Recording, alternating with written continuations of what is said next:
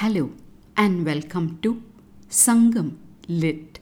This is Nandini Karki, and in this episode, we perceive the confidence of a warrior as depicted in Sangam literary work Puranaanooru 294, penned by the poet Perunthalai Saathanaar.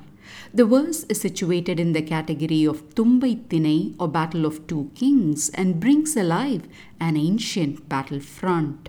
வெண்குடை மதியம் மேல் நிலா தர கண்கூடு இருத்த கடல் மருள் பாசறை குமரிப்படை தள்ளிய கூற்றுவினை ஆடவர் தமர் பிறர் அறியா அமர்மயங்கு அழுவத்து இறையும் பெயரும் தோற்றி நுமருள் நாள் முறை தபுத்தீர் வம்மென் ஈங்கு என போர் மலைந்து ஒரு சிறை நிற்ப யாவரும் அரவு உமிழ் மணியின் குறுகார் நிறைதார் மார்பின் நின் கேள்வனை பிறரே a song which is addressed to a warrior's wife, celebrating the warrior's greatness.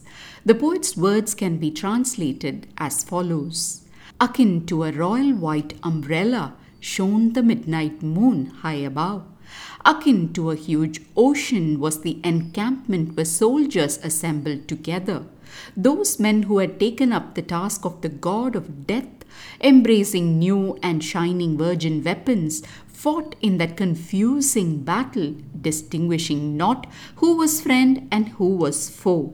Reinstating the name of their king, he declared, Those who want their days to end instantly come thither, and stood in triumph on one side. All those others, akin to how people do not near gemstones spit by snakes, fear to come near him.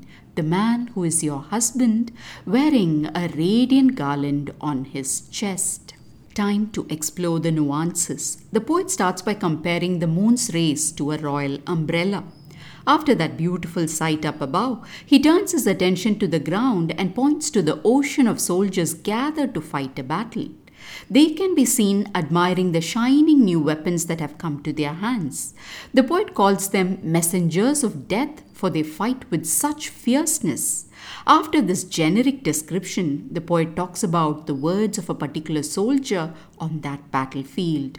He seems to have shouted to the enemy, saying that whoever had done all they had wanted and reached life's end, they could please come there before him. In other words, he was expressing his confidence in ending their lives just then. Hearing the shout of this victorious soldier, enemies feared to come near him, just the way people fear to go near a gemstone spit by a snake. The poet concludes, adding that this soldier was none other than the husband of the woman to whom he was speaking to.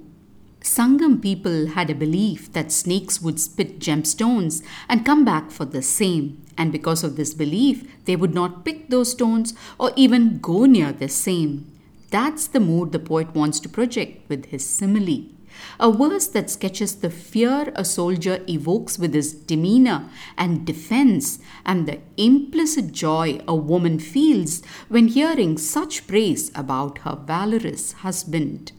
Thanks for listening to this episode of Sangam Lit and journeying with me to ancient lands and minds. Please visit nandinikarki.com to share your thoughts and do spread the word about Sangam Lit.